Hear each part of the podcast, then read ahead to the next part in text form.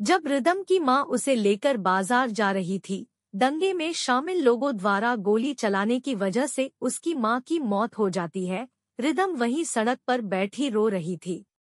कुछ देर बाद पुलिस अधिकारी वहाँ आकर उसकी माँ की लाश को लेकर जाते हैं और रिदम को उसके पिता के हवाले कर देते हैं। उस समय रिदम की उम्र लगभग 12 वर्ष के आसपास थी। कुछ दिनों बाद रिदम को उसके पिता अनाथ आश्रम में भर्ती करा देते हैं और दूसरी शादी कर लेते हैं। रिदम उदास हो जाती है। दस वर्ष बाद रिदम जो एक जूनियर धाविका थी, पिछले कुछ प्रतियोगिताओं में रिदम का प्रदर्शन काफ़ी खराब हो रहा था, इसलिए वह कुछ दिनों से और अधिक उदास रहने लगी थी। कुछ दिनों बाद ज़िले में एक जूनियर दौड़ प्रतियोगिता होने वाली थी। रिदम उस प्रतियोगिता के लिए दिन रात मेहनत करती रहती।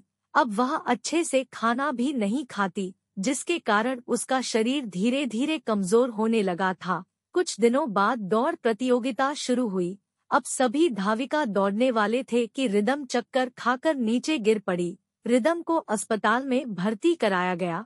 कुछ दिन बाद रिदम स्वस्थ हो गई। अब वह मेहनत भी करती और समय समय पर अच्छे से खाना भी खाती। एक वर्ष बाद फिर से ज़िले में दौड़ प्रतियोगिता आयोजित हुई, इस बार रिदम दिस। स्ट्रिक्ट लेवल दौड़ प्रतियोगिता में सेकेंड आई। दूसरी बार उसने स्टेट लेवल दौड़ प्रतियोगिता में थर्ड पोजीशन प्राप्त की। कुछ वर्षों बाद उसने राष्ट्रीय दौड़ प्रतियोगिता में हिस्सा लिया और फिर से थर्ड आई। एक तरफ़ थर्ड आने की खुशी थी तो दूसरी तरफ़ प्रथम न आने का गम, वह अब कोच द्वारा दिए जाने वाले ट्रेनिंग को करती थी। उसके साथ ही अन्य अभ्यास भी करती, जैसे छोटे मोटे पर्वतों में चढ़ना उतरना सुबह के समय कुछ किलोमीटर दौड़ना आदि। वर्ल्ड ओलंपिक के लिए रिदम सहित पाँच खिलाड़ी चयनित हुए। रिदम दौड़ में सबको पीछे छोड़ रही थी और काफ़ी अच्छा प्रदर्शन कर रही थी। वह वक्त आया जब रिदम ओलंपिक में गोल्ड जीती और प्रथम श्रेणी में आई।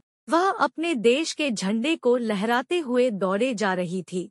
आज उसके पिता भी स्टेडियम पर मौजूद थे और तालियाँ मार रहे थे। लघु कहानीकार Pankaj Modak. When Ridam's mother was taking him to the market his mother dies due to firing by the people involve in the riot Ridam was sitting the crying on the road after some time police officers come there and take away her mother's body and hand over Rhythm to her father. At that time Rhythm was around 12 years old. After a few days, Rhythm's father admits him to an orphanage and gets married again. The Rhythm becomes sad. Thus years later, Rhythm who was a junior runner. In the last few competitions, the performance of Rhythm was getting very poor. That's why she started becoming more and more depressed for the past few days. A few days later, a junior running competition was to be held in the district. Rhythm kept working hard day and night for that competition. Now she doesn't even eat food properly due to which his body gradually started becoming weak. After a few days the racing competition started. Now all the runners were about to run when Rhythm became dizzy and fell down. Rhythm was admitted to the hospital. After a few days, Rhythm became healthy. Now she would work hard and eat well from time to time. After a year, Again a racing competition was organized in the district. This time Rhythm came second in the district level race competition. For the second time he secured third position in the state level running competition. A few years later, she took part in the national running competition and again came third.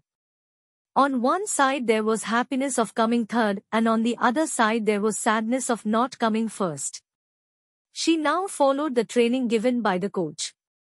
Along with that she would also do other exercises. Like climbing up and down small mountains, running a few kilometers in the morning, etc. Five players including Rhythm were selected for the World Olympics. She was leaving everyone behind in the Rhythm race and was performing very well. The time came when Rhythm won gold in the Olympics and came in the first division. She was running waving the flag of her country. Today his father was also present at the stadium and was clapping.